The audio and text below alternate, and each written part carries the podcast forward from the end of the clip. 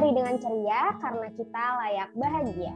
Halo Sobat LB, kembali lagi nih di podcast Layak Bahagia bersama kita, Nena. Dan aku Midori. Oke, sebelumnya gimana nih kabar teman-teman semua? Aku harap kabar kalian semua baik. Tapi kalaupun lagi kurang, juga nggak apa-apa. Kalian bisa istirahat sejenak dan aku selalu ada di podcast Layak Bahagia untuk menemani kalian semua. Jadi di podcast kali ini kita bakalan ngangkat suatu tema yang spesial banget, yaitu menjadi support system kesehatan mental bagi anak-anak Down syndrome. Nah, untuk membahas topik kali ini, pastinya kita nggak sendirian, kita mengundang narasumber yang luar biasa banget. Mungkin langsung aku panggil buat Bu Pramesti Pratna Paramita. Boleh nih buat perkenalan dulu dan menyapa sobat-sobat LB yang lagi dengerin kita hari ini. Ya, halo Sobat LT, saya Pramesti, um, saya staf pengajar di Fakultas Psikologi Universitas Erlangga, dan hari ini saya bergabung bersama Kak Nena dan Kak Dori untuk bicara tentang bagaimana support system bagi anak-anak dengan Down syndrome. Baik, salam kenal untuk Bu Prames. Dan terima kasih sudah menyempatkan waktunya untuk sharing-sharing dengan teman-teman layar bahagia. Nah, sebelum kita membahas topiknya, saya mau nanya nih kesibukan Ibu Prames tuh ngapain aja? Mungkin bisa diceritakan.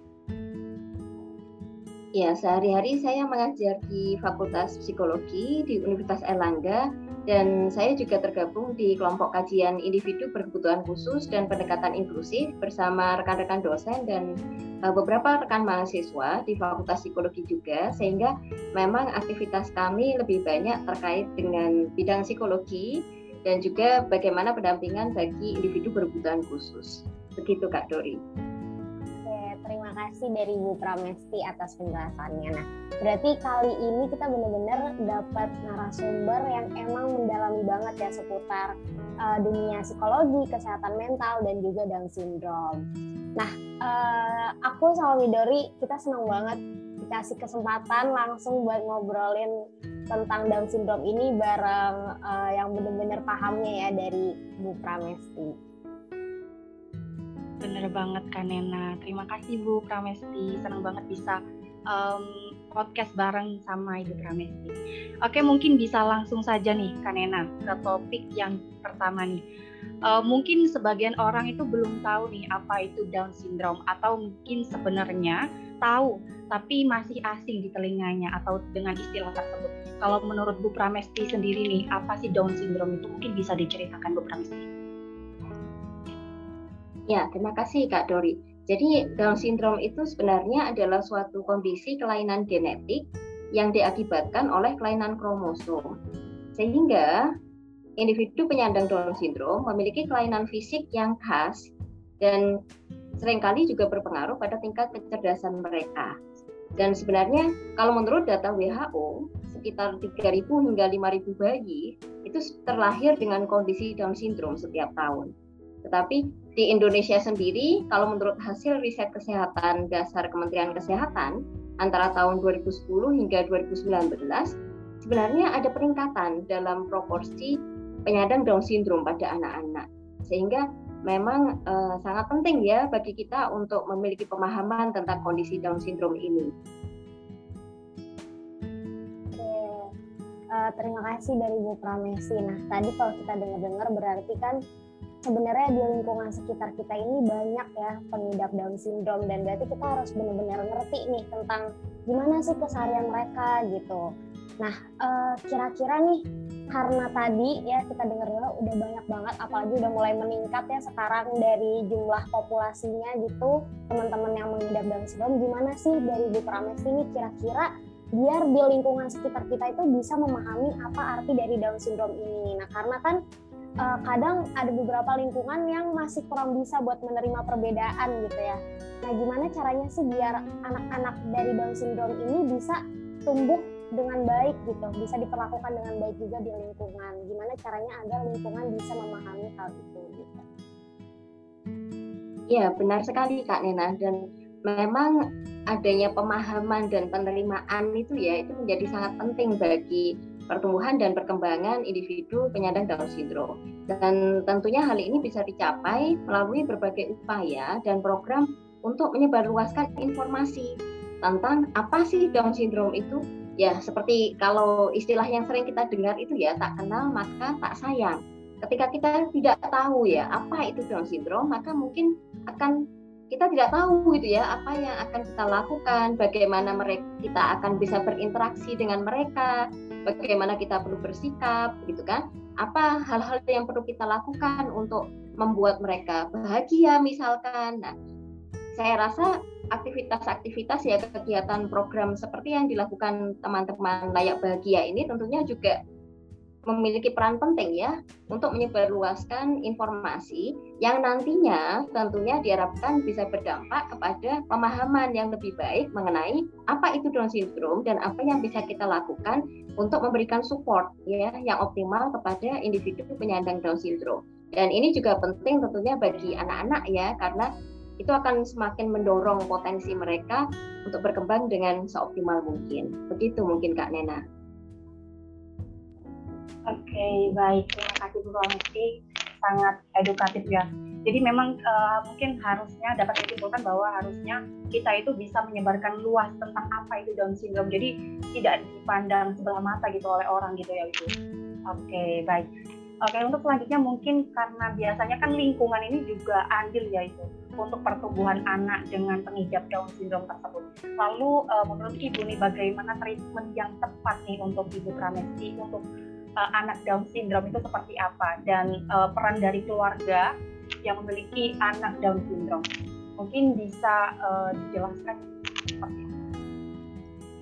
Iya, Kak Midori. Jadi memang uh, individu termasuk anak-anak penyandang Down syndrome ini kan memiliki suatu kekhasan ya, baik dalam hal penampilan fisik ataupun juga kemampuan intelektual sehingga terkadang hal ini menimbulkan stigma begitu ya atau persepsi yang kurang baik ya uh, di dalam kehidupan bermasyarakat. Nah, di sini tentunya menjadikan uh, peran keluarga dan masyarakat itu menjadi sangat penting untuk mendukung perkembangan mereka. Nah, keluarga atau orang tua terutama ya sebagai lingkungan terdekat tentunya juga perlu memberikan uh, support ya yang pertama mungkin sama ya tadi ya pemahaman, kemudian penerimaan dan kemudian memberikan mencoba memberikan stimulasi perkembangan yang sebaik mungkin ya sehingga di tengah berbagai keterbatasan yang mereka mungkin hadapi anak-anak ini tetap bisa berkembang dengan sebaik mungkin. Nah, sebagai masyarakat begitu ya, terus apa yang bisa kita lakukan? Nah, tidak hanya bagi orang tua, masyarakat juga bisa berperan dalam menyediakan itu tadi ya lingkungan yang suportif begitu ya penerimaan. Misalkan ketika mereka berjalan keluar rumah ya bagaimana kita bisa menyapa mereka seperti tetangga-tetangga yang lain begitu ya. Tidak membedakan seperti itu. Itu hal-hal yang sederhana tetapi kemudian mungkin bisa membuat mereka merasa lebih diterima dan nyaman. Sehingga dengan demikian mereka juga sama seperti kita ya ketika kita merasa nyaman kita merasa dipahami maka kita juga akan lebih um, yakin terhadap diri kita dan pada akhirnya juga akan bisa mengembangkan kemampuan kita dengan lebih baik ya dibandingkan dengan ketika kita sendiri merasa bahwa kita kurang diterima begitu.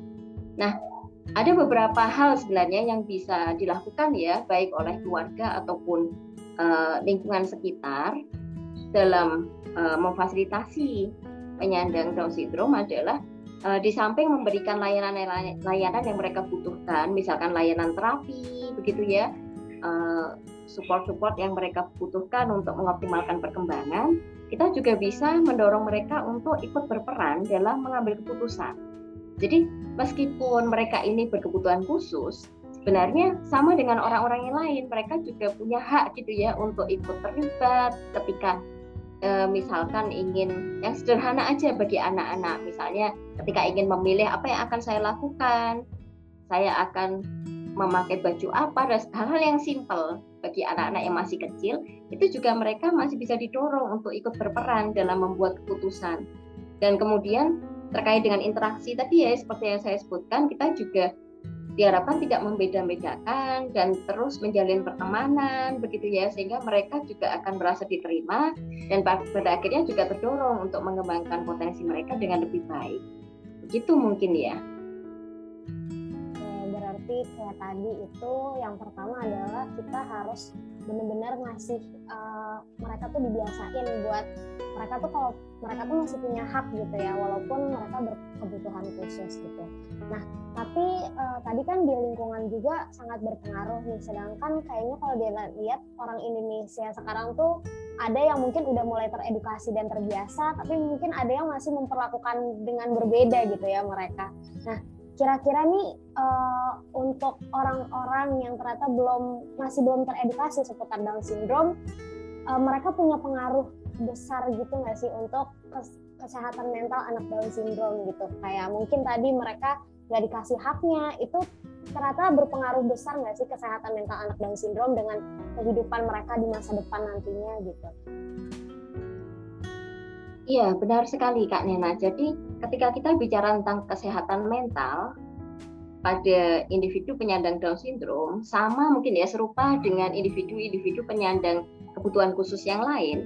Terkadang persoalan kesehatan mental itu bisa jadi tidak dikarenakan oleh kondisi disabilitas itu sendiri. Tetapi bisa jadi terkait dengan hambatan-hambatan sosial yang dialami individu penyandang disabilitas atau individu dengan Down syndrome ini. Misalnya seperti tadi yang disebutkan Kak Nena ya, ketika ada perlakuan yang negatif, ada eksklusi, eksklusi, eksklusi itu pengucilan gitu ya, pengucilan, tidak diajak berteman, atau mungkin yang lebih buruk lagi ada perundungan atau bullying, adanya harapan masyarakat yang rendah pun, jadi ketika mereka dipandang ah, kamu itu tidak bisa gitu ya untuk bekerja seperti yang lain misalkan ketika ada pandangan-pandangan yang merendahkan seperti itu. Kemudian ketika mereka merasa bahwa ada akses yang terbatas terhadap berbagai aktivitas sosial dan pekerjaan nah itu bisa menjadikan resiko yang meningkat terhadap adanya gangguan-gangguan atau persoalan kesehatan mental. Begitu. Sehingga itu tadi bagaimana uh, yang penting adalah bagaimana kita bisa menghindari begitu ya hal-hal yang bersifat negatif seperti itu dengan meningkatkan sebisa uh, seoptimal mungkin pemahaman dan penerimaan masyarakat dan juga fasilitasi yang lebih positif begitu ya terhadap rekan-rekan yang berkebutuhan khusus ini begitu Kak Nena.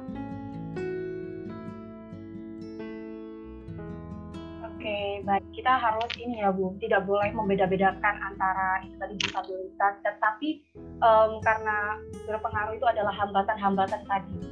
Jadi um, mungkin kita bisa menghindari itu dengan hal-hal yang positif kalau kata itu Pramesti. Seperti itu. Seru banget uh, pembahasan kita kali ini, Kak Kak Nena ya uh, dan sobat LB yang lagi dengerin podcast ini juga gak bakal nyesel deh kalau misal uh, tahu apa itu tentang Down syndrome jadi tidak dipandang sebelah mata oleh orang. Nah untuk selanjutnya nih Ibu, uh, saya kepo untuk apakah sih apakah anak Down syndrome itu sudah memiliki equality dalam berinteraksi dengan lingkungan sekitarnya dan bagaimana cara berkomunikasi dengan mereka uh, karena terkadang itu anak Down syndrome itu takut gitu ketika diajak berkomunikasi dengan orang lain seperti itu. Ya, terima kasih Kak Midori. Jadi um, ketika kita bicara tentang equality ya, tentunya seperti yang disampaikan sebelumnya tadi, terkadang kita bisa melihat bahwa di dalam masyarakat kita sendiri itu masih ada perbedaan begitu ya. Mungkin ada beberapa komunitas yang sudah dapat menerima rekan-rekan penyandang Down syndrome sebagaimana rekan-rekan penyandang disabilitas yang lain itu dengan lebih baik dibandingkan dengan beberapa komunitas yang lain begitu. Dan itu sebenarnya ada juga penelitian yang uh, menemukan bahwa ternyata pemahaman masyarakat di kota-kota besar di Indonesia, misalnya seperti Jakarta, itu ternyata lebih baik dalam memahami tentang apa itu Down syndrome dan bagaimana kita bisa memfasilitasi mereka dibandingkan dengan beberapa komunitas atau masyarakat yang ada di kota-kota kecil di wilayah lain di Indonesia. Sehingga memang tentang equality itu tentunya kita juga belum bisa ini ya menyatakan bahwa sudah baik gitu ya di semua daerah di Indonesia karena itu masih sangat tergantung juga dengan berbagai hal termasuk juga dengan pemahaman tadi itu ya tentang Down syndrome itu sendiri. Tetapi mungkin satu hal lagi yang menarik adalah selain equality, sebenarnya konsep yang kita kenalkan juga adalah equity. Jadi ketika equality itu terkait dengan kesetaraan ya.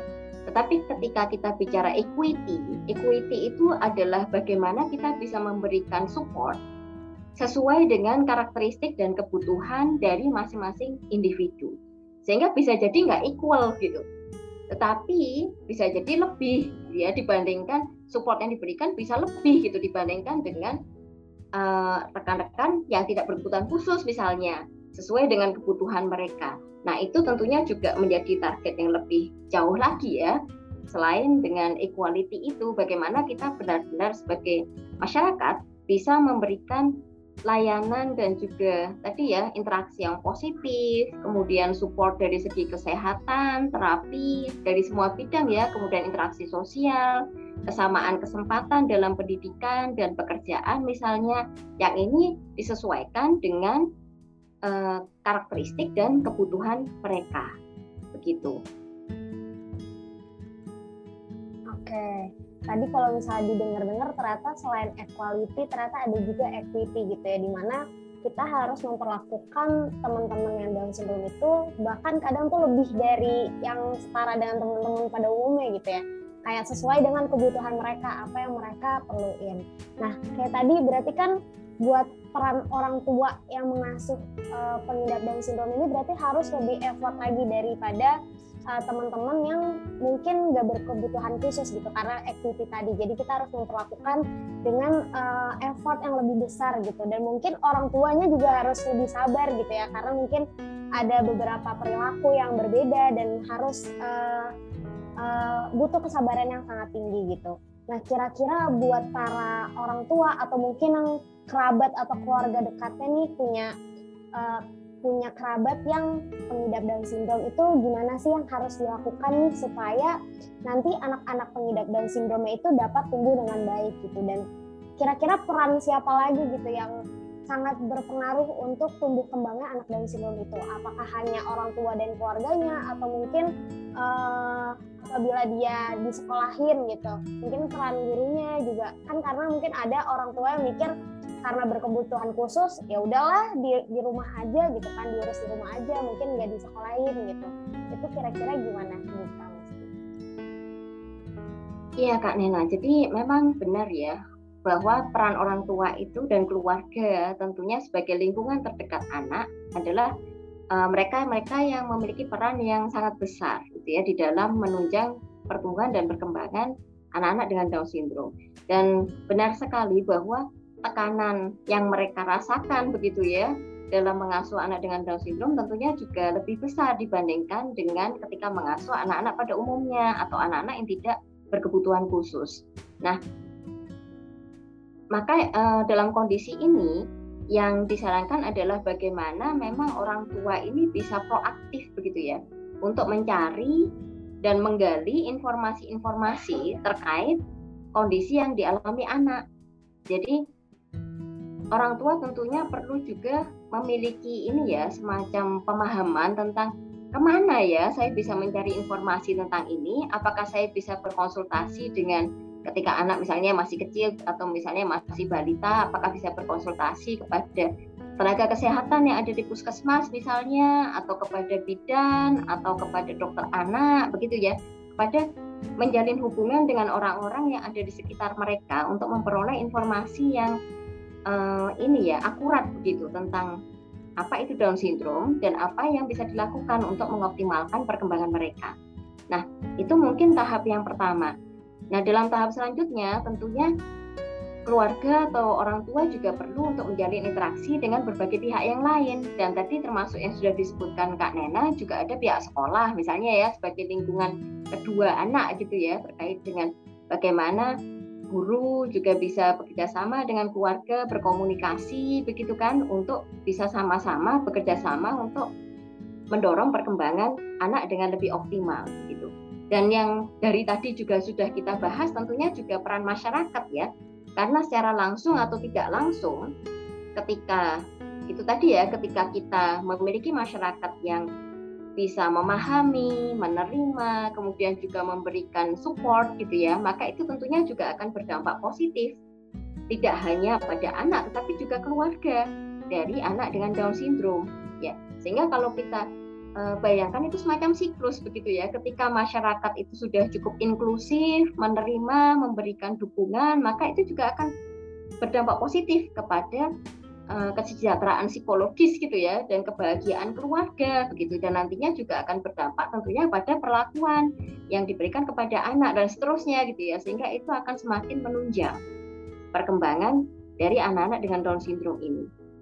Dan dalam lingkup yang lebih besar ketika kita melihat itu tadi ya selain dari keluarga kemudian sekolah masyarakat tentunya juga ada komponen-komponen dari peran yang lebih besar seperti media gitu kan Bagaimana misalkan seperti rekan-rekan dari layak bahagia ini membuat um, sosialisasi seperti ini begitu ya podcast kemudian uh, Instagram live dan sebagainya yang itu juga sebagai salah satu cara bagaimana kita menggunakan media termasuk media sosial untuk menyuarakan tentang hak-hak dan juga penerimaan terhadap individu berkebutuhan khusus termasuk rekan-rekan dengan penyandang Down syndrome ini begitu. Jadi memang uh, sangat ini ya komprehensif begitu ya ketika kita memang ingin mengoptimalkan tumbuh kembang anak-anak dengan Down syndrome. Dan itu nanti juga tidak akan bisa dilepaskan dari berbagai fasilitas yang ada di masyarakat. Ya, tadi layanan kesehatan, kemudian mungkin terapi yang ada di dalam komunitas tersebut dan hal-hal lain yang terkait. Seperti itu Kak Nena. Oke, sama mungkin pertanyaan yang sedikit uh, tambahan dari yang tadi.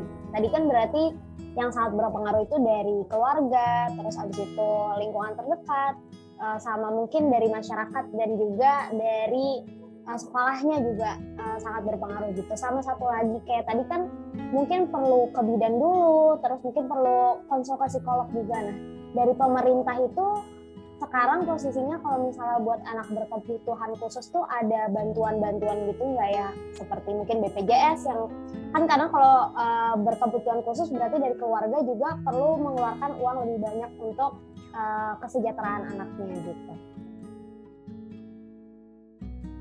Iya Kak Nena, tampaknya kalau di Indonesia ya saat ini sudah ada beberapa layanan yang terfasilitasi baik oleh BPJS Kesehatan ataupun bantuan operasional sekolah ya. Dan ini juga mungkin tidak hanya bagi anak-anak penyandang Down syndrome, tapi juga individu berkebutuhan khusus yang lain. Seperti itu. Jadi uh, memang penting juga ya bagi orang tua untuk mungkin bisa menjalin hubungan dengan keluarga-keluarga atau komunitas penyandang berkebutuhan khusus yang lain ya selain dengan kalangan profesional tadi ya tenaga kesehatan sehingga keluarga juga bisa mengakses berbagai informasi yang tersedia tentang tidak hanya tentang kondisi kebutuhan khusus dan bagaimana proses perawatan gitu ya atau tadi optimalisasi tumbuh kembangnya tapi juga tentang berbagai layanan yang tersedia di masyarakat. Sehingga eh, dalam berbagai situasi kita juga melihat bahwa ada peran yang cukup penting dari komunitas-komunitas eh, support group begitu ya. Bagi misalnya kadang ada komunitas orang tua penyandang down syndrome dan seterusnya orang tua dari anak penyandang Down syndrome dan sebagainya nah itu juga terkadang cukup penting bagi orang tua untuk terlibat dalam aktivitas-aktivitas dan support group seperti itu sehingga mereka juga memiliki uh, ini ya peluang untuk mendapatkan informasi yang lebih banyak tentang berbagai layanan yang mungkin sudah tersedia di dalam komunitas mereka di lingkungan mereka gitu. Oke, baik terima kasih Ibu Pramesti. Jadi memang dari pemerintah memang sudah mengupayakan itu ya ibu. Jadi uh, udah ada media-media khusus untuk mengakses juga. Jadi kita tidak kekurangan informasi juga. Jadi untuk sobat LB yang mungkin ada saudara atau memang keluarga jadi kita tidak kekurangan informasi. Bisa diakses melalui media-media yang berkaitan mungkin seperti itu. Nah uh, oke okay, bu. Jadi uh, kan tidak semua orang yang memahami tentang Down syndrome. Bahkan terkadang stigma stigma masyarakat itu bermunculan dan menganggap rendah anak Down syndrome gitu. Bahkan sebutan-sebutan yang kurang enak itu kadang tuh sering muncul gitu ya Bu. Dan itu biasanya terjadi mungkin dari anak-anak kecil dan tidak menutup kemungkinan Bu uh, untuk orang-orang dewasa. mungkin uh, dari Bu Pramesti ada penjelasan mengenai bagaimana sih kita harus mengubah stigma masyarakat tersebut gitu ya.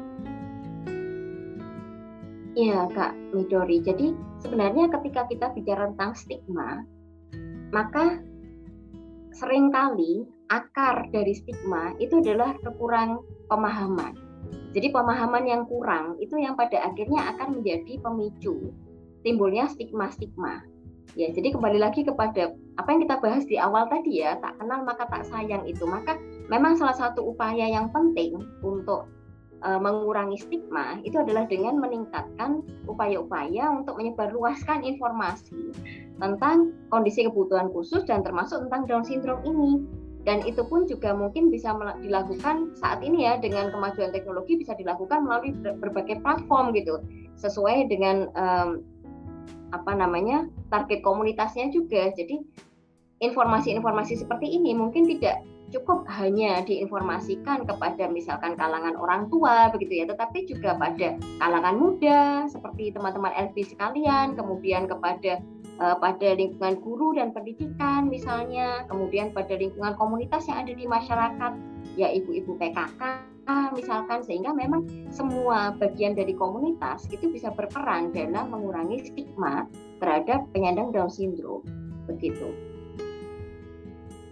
Oke, uh, semoga nanti ke depannya masyarakat di Indonesia juga bisa lebih mengubah stigmanya sedikit demi sedikit lama-lama semoga hampir semuanya gitu ya. Uh, nah, uh, kira-kira nih uh, Bu Pramesti gimana sih cara kita biar bisa menjadi support system dalam memberi dukungan perhatian buat anak-anak Down syndrome ini gitu. Kayak misalnya kalau misalnya ada keluarga kita, mungkin gimana sih cara pendekatannya gitu biar mereka bisa ngerasa nyaman juga dekat dengan kita dan kita juga jadi bisa memberikan perlakuan treatment yang pas untuk mereka gitu. Iya, mungkin sebenarnya perlakuan kita itu juga begini ya. Terkadang kita juga bisa mencoba untuk berempati gitu, menempatkan diri kita pada posisi mereka. Sehingga dalam situasi seperti itu, mungkin kita bisa mencoba memperkirakan bagaimana ya, seperti apa ya saya ingin diperlakukan seperti itu. Dan tentunya itu juga akan perlu dilandasi oleh tadi ya kembali lagi tentang pemahaman sehingga apabila kita misalnya ya sebagai anggota masyarakat atau misalnya sebagai keluarga dari penyandang Down syndrome, tentunya kita juga perlu membekali diri kita dengan pengetahuan-pengetahuan tentang seperti apa sih kondisi Down syndrome dan kemudian apa tantangan-tantangan yang mereka hadapi dan sehingga pada akhirnya kita bisa menumbuhkan empati gitu ya dan penerimaan terhadap mereka dan kemudian kita bisa menjalin interaksi yang positif gitu. Dan tentunya bagaimana kita memberikan support itu tentunya juga mungkin akan sesuai dengan usia dan perkembangan individu penyandang Down syndrome ini. Bagaimana kita apa ya berinteraksi dengan anak-anak penyandang Down syndrome mungkin juga akan beda begitu ya dengan uh, remaja atau dewasa penyandang Down syndrome. Dan tapi yang penting adalah bahwa sebenarnya mereka yang penting untuk kita ingat adalah bahwa mereka ini memiliki hak-hak yang sama gitu ya mereka juga ingin diterima, mereka ingin uh, disayang gitu ya oleh lingkungannya. Sehingga uh, mereka juga tentunya ingin diberikan kesempatan yang sama untuk berinteraksi dan juga bersekolah begitu ya dan terlibat dalam berbagai aktivitas baik di dalam lingkungan keluarga, lingkungan pendidikan ataupun lingkungan masyarakat yang lebih luas begitu. Sehingga mungkin bagaimana kita memperlakukan ya seperti tadi bagaimana kita merefleksikan kepada diri kita gitu ya. Apa sih sebenarnya yang saya inginkan ketika saya menjadi anggota dari komunitas di lingkungan rumah saya misalkan? Nah itu tentunya juga akan sangat baik ketika kita bisa memberikan kesempatan yang sama bagi mereka untuk terlibat tentunya sesuai dengan kapasitas dan kondisi atau karakteristik mereka begitu. Jadi kita memberikan kesempatan yang yang sama bagi mereka untuk berkontribusi ya di dalam keluarga ataupun di lingkungan sekolah atau di masyarakat, tetapi tentunya juga tetap proporsional sesuai dengan kondisi dan karakteristik dari mereka. Ya, sehingga kita juga tidak semakin menambah tekanan begitu ya. Jangan-jangan uh, ketika misalnya ada pentas di sekolah, kemudian kita ingin memberikan kesempatan yang sama gitu ya. Kemudian kita ajak mereka, ayo tampil begini begitu, padahal mereka tidak apa ya merasa pede di situ misalkan atau mereka masih merasa bahwa mereka harus latihan lebih banyak lagi lah ketika kita paksa ya. Maksudnya kan baik ya memberikan kesempatan. Tetapi ketika itu kemudian kita paksa dan mereka bisa jadi mereka juga malah menjadi tidak merasa tidak nyaman begitu kan? Sehingga kita juga tetap perlu memperhatikan sudut pandang dari mereka. Dan mungkin ketika mereka sudah uh, agak besar begitu ya, mungkin sudah di atas lima tahun, sudah bisa uh, berkomunikasi dengan baik, maka kita juga bisa menanyakan sebenarnya pada mereka bagaimana ya sebaiknya uh, kita bisa mengajakmu untuk ini, misalkan untuk tampil tadi ya untuk pentas, apa yang bagian mana yang kira-kira akan bisa ini apa namanya kamu tampilkan, misalkan kita apa namanya jadi kita tidak hanya memberikan kesempatan dan memfasilitasi tapi juga berbicara dengan mereka dan berdiskusi dengan mereka sehingga kita juga bisa memberikan uh, tadi ya kesempatan dan untuk berpartisipasi dan berkontribusi sesuai dengan karakteristik mereka dan tentunya juga sama-sama nyaman gitu ya. Kita juga memberikan kesempatan bagi mereka dan mereka juga memang benar-benar merasa diterima dan nyaman dengan situasi tersebut. Oke, baik. Terima kasih Kak Pramesti karena memang uh, perlu ya kalau misal mungkin diterapin secara individual dulu agar uh, terciptanya sebuah pemahaman gitu ya, agar semua orang itu tidak bisa tidak men, apa ya, tidak mengira sebelah mata gitu, tidak menyanding sebelah mata gitu. Terus uh, mungkin um, mungkin dari teman-teman atau sobat LB jangan sampai kalian ketika mempunyai keluarga atau uh, ada kerabat atau saudara yang menyandang disabilitas atau Down syndrome tersebut, mungkin kalian tidak usah untuk menjauhi, tapi disupport baik mungkin seperti itu. Mungkin dari Kanena ada tambahan? Oke, okay, uh, eh, mungkin dari aku adalah eh, nggak uh, kerasa banget ini kita udah sampai kesimpulan dari podcast ini. Nah, semoga kayak tadi juga yang udah dikasih tahu sama Bu Pramesti ke depannya kita bisa lebih menaruh empati kita untuk anak-anak berkebutuhan khusus jadi kita bisa uh, memberikan treatment yang benar-benar sesuai sama apa yang uh, nyaman bagi mereka gitu. Nah, terakhir banget karena tanggal 21 Maret nanti kan diperingati Hari Down Syndrome sedunia nih ya Bu Pramesti. Nah, kira-kira apakah ada gitu pesan kepada masyarakat dalam menyadari pentingnya menjadi support system bagi anak pengidap Down syndrome ini dari Bu Pramesti. Ya, terima kasih Kak Nena. Dan uh, rasanya tadi kita sudah diskusi cukup banyak ya tentang bagaimana pentingnya masyarakat ya tidak hanya keluarga dan orang tua untuk menjadi support system bagi anak Down syndrome. Dan mungkin pesan yang ingin disampaikan ya itu tadi ya mari kita terus sama-sama belajar terus belajar terus menggali informasi supaya kita bisa kita bisa lebih mengenal dan memahami anak-anak dengan Down syndrome sehingga kita juga tetap bisa terus berperan begitu ya dalam menunjang pertumbuhan dan perkembangan anak-anak ini karena bagaimanapun juga mereka adalah bagian dari komunitas kita begitu Kak Nena terima kasih Pramesti. Semoga dengan adanya uh, podcast ini bisa ikut serta gitu ya uh, mengedukasi para teman-teman di luar sana, terutama teman-teman sobat LB ini harus lebih uh, teredukasi lagi karena udah dengerin podcast bareng-bareng kita hari ini. Uh, semoga apa yang disampaikan dari Bu Pramesti hari ini bisa bermanfaat dan juga menambah insight buat kita semua yang mendengarkan.